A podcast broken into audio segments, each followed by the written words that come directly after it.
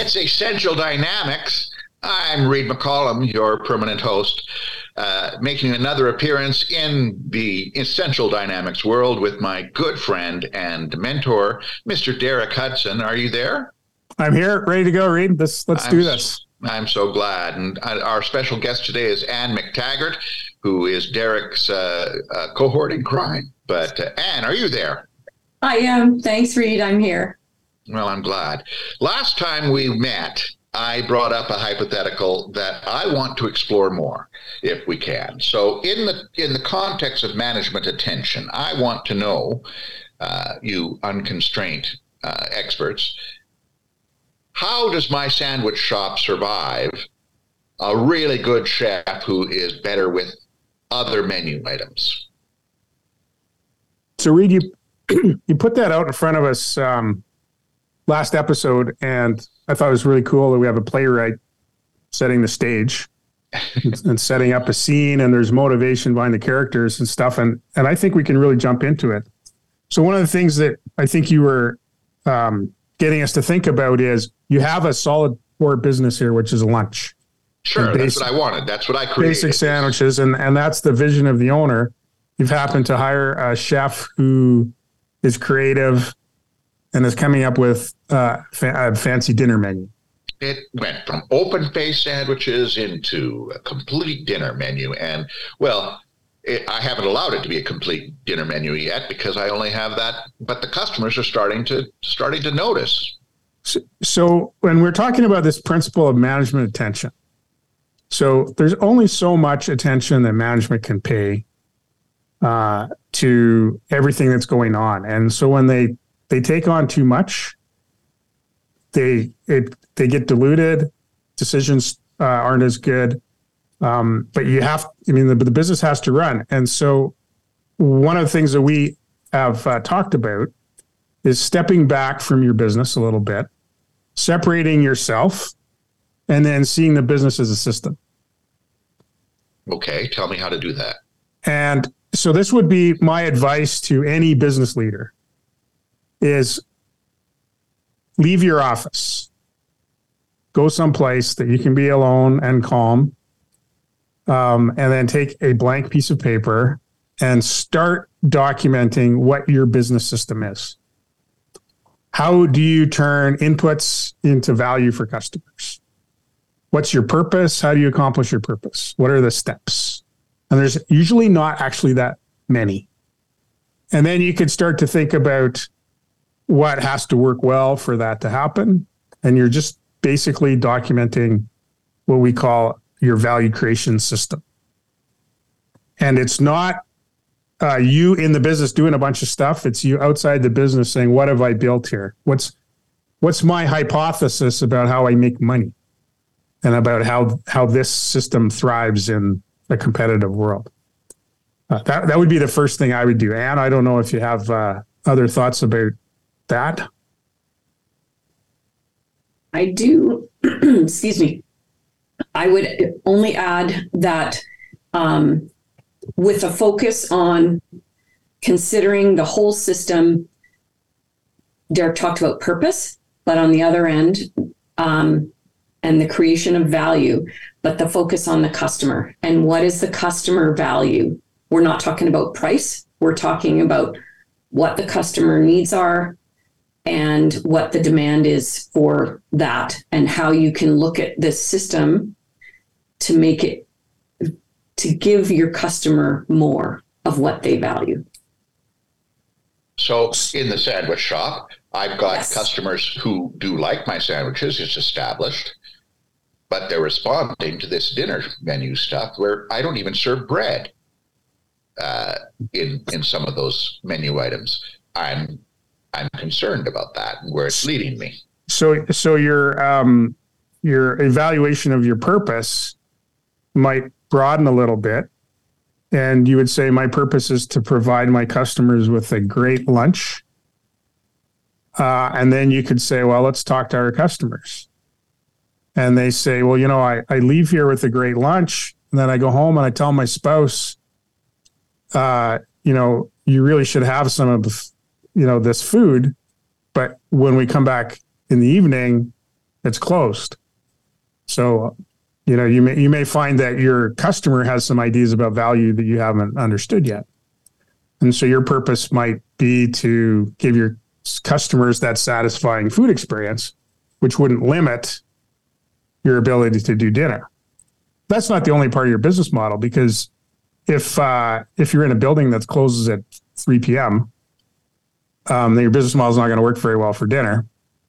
So there's other there's other parts of it that you have to consider for sure.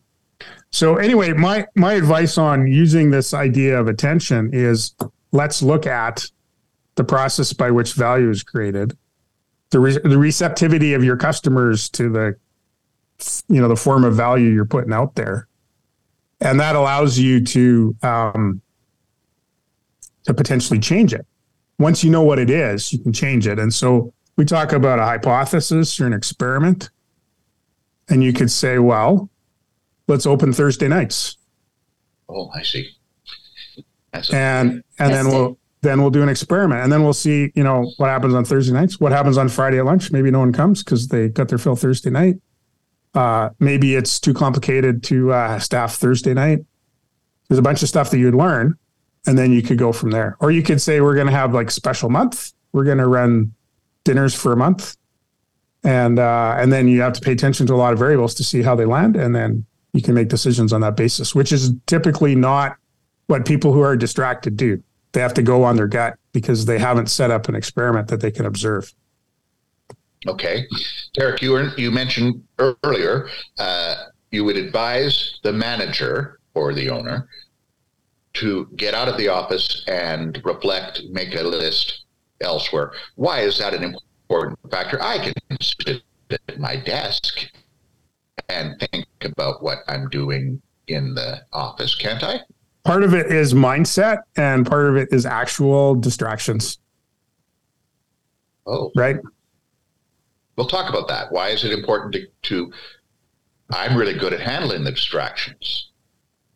Now, am I not? What I mean, are you saying I'm a bad manager? I think we talked about this um, a little bit in the last in the last podcast. If you physically separate yourself as well as mentally separate yourself, that allows better management attention or your attention on working on, um, as Derek described, what is my company's value proposition or the creation how do we create value for customers? And it's it's that physical separation um, allows you space. And you know that's kind of nebulous but it allows you space to focus on so what are we really trying to accomplish here? And you talked about in the last episode you talked about purpose x and purpose y. Maybe maybe it's more like purpose x fat like it's just bigger. So your original purpose was we're going to be a lunch providing amazing lunches. And now maybe it's we're going to provide amazing food for our customers. So, Reed, one of the things that I wanted to do with this um, conversation is think about this this leader you're talking about and how to help that leader from a number of dimensions. So, one of them is we said strictly to the leader, you got to think about your business as a system. Um, so let's let's say that we're, we're maybe talking about this business or another one that's maybe a little bigger, and they have a board of directors. Okay. Okay. So I Ann and I, I think have some advice to a board of directors on how you help management focus their attention. And my experience is that I have not worked with a board who fully understands their role in helping management focus their attention. And I Reed's nodding his head. You've been in community theater. You've had boards, right? Oh, uh, I've I've had boards. Yes. So I, I would say that I my advice. My board is in theater anyway. Frequently gets in the way rather than yeah. Helps. So I would say my first piece of advice to a board member or a, a whole body of a board for a not for profit, for a small business, for a large multinational. Number one, do no harm. right? Sort of like a medical board. Okay. That's right. Whatever you do in a board meeting, don't distract management. uh, because boards have an infinite ability to distract management by asking questions. Because typically that's the exchange. The board wants information, management goes and gets it. Mm-hmm. Mm-hmm. And management isn't in a strong position to say, you don't need that information. I don't know why you would ask that question. That's that's a hard. I mean, I've been in that position. That's a hard position to take. So you say, "Yes, sir. Aye, aye, sir. How high, sir?" And you go and you get the information and bring it back to the board. And then the board dissects your budget and says, "Why are you paying this person this this? Uh, why are you in my business? Why are you paying the customer so much?"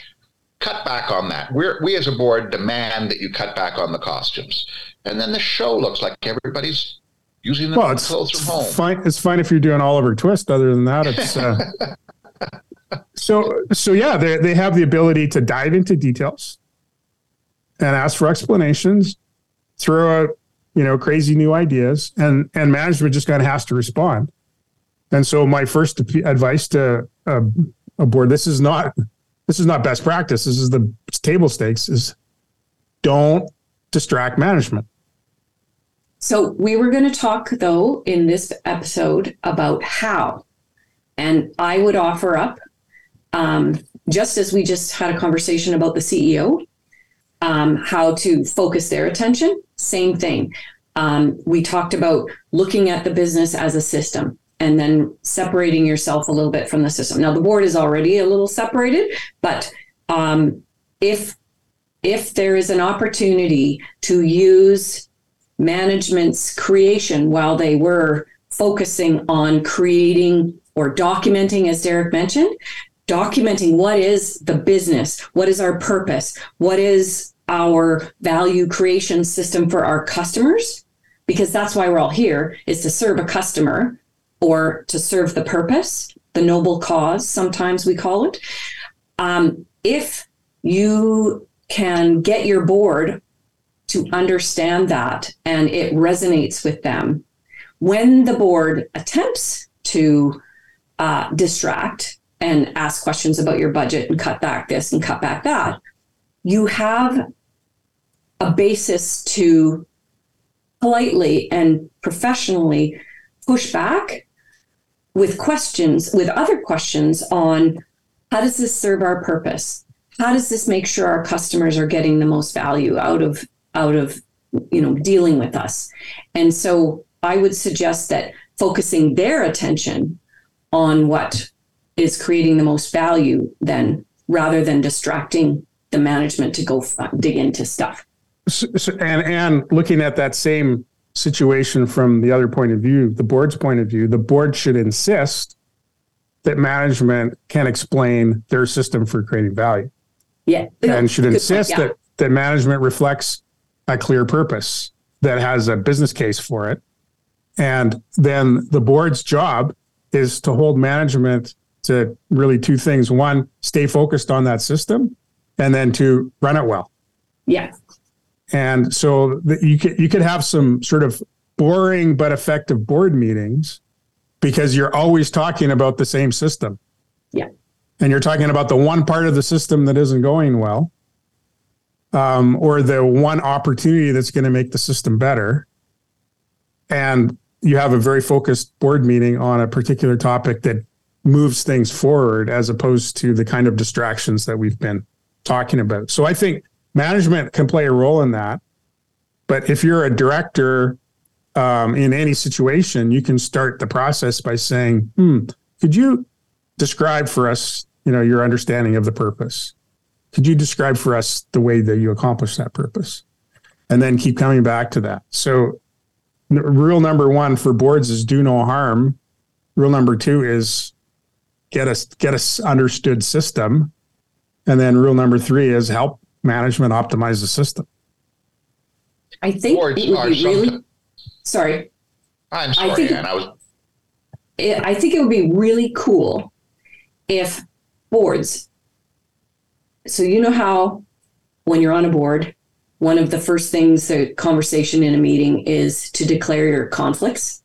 You know, I have a, a perceived conflict of interest here or there. So I need to recuse myself here or there. Wouldn't it be cool to, at the beginning of the meeting, even before that, that you're actually reminding everybody of why we're here and what the purpose is, who the customer is. And that then takes us out of potentially or sets the level of engagement, but also sets the level of detail that we're trying to stay at as a board so that we're not distracting management. We're not going off on a on a journey in that meeting, but we're actually trying to help provide value to that customer. That's uh, that's profound. We're we're going to get a soundbite out of that, and we're going to we're going to start educating boards. I want I want to um, take take another topic though, and this is a this is a bit of a dicey one for us. So we're going to stay positive on this. Okay. And this is our advice to advisors of business. Oh, okay. yeah, yeah, yeah. On helping management focus. And and again, we could go negative or positive. Um, so maybe a thou shalt not. I'm going to turn it into a thou shalt. Any, anyone who's engaged as an expert to um, to write a set of a report or a set of recommendations to management about what they should do to improve their business should factor in to their remarks management's capacity to absorb what they are saying and to implement it. And keep and, it not 45 pages. So it, there is no value in providing someone with a bunch of recommendations which they don't have time uh, don't have the you know the attention or the even the like the capability to implement. And i have written reports like that let me tell you. So it's it's not like i haven't done that uh, but if you really want to be effective if there's one or two things that uh, you think your client could really do to move the ball down the field then don't give them anything else i would can i i, I want to jump in here so I have been a receiver of that kind of a report. And it often happens in um, the process of a company or a not for profit. We're going to go do a bunch of stakeholder engagement and we're going to find out what's going on in our in our environment and uh, look for some feedback on how we're doing and what we should be doing and what we should not be doing. And so they go out, they spend a bunch of money and a time, they pull in all this data, you come back with 55 recommendations, but they're they're conceptual. This should be better or this area should be improved. But the people that are required to implement them, they have no idea what the how piece.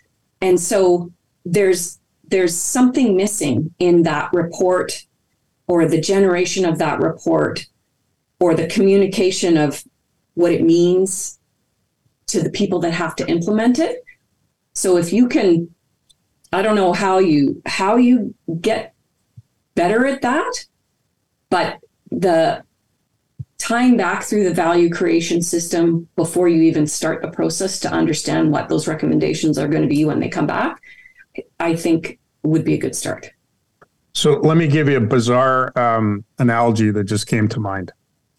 Um, I ride uh, my bike on the bike paths a lot. Mm-hmm. And we also drive on roads and walk on sidewalks. And from time to time, you'll see a crack in the sidewalk.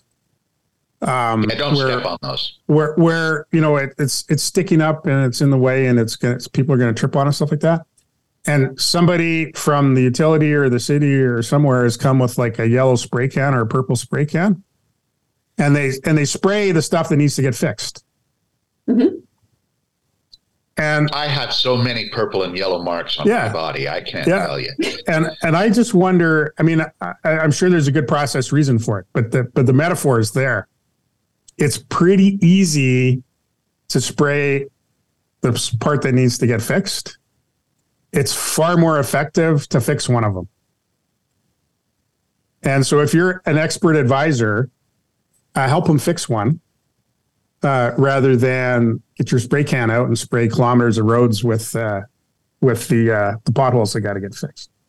So so I, but we talked about being more specific and more helpful.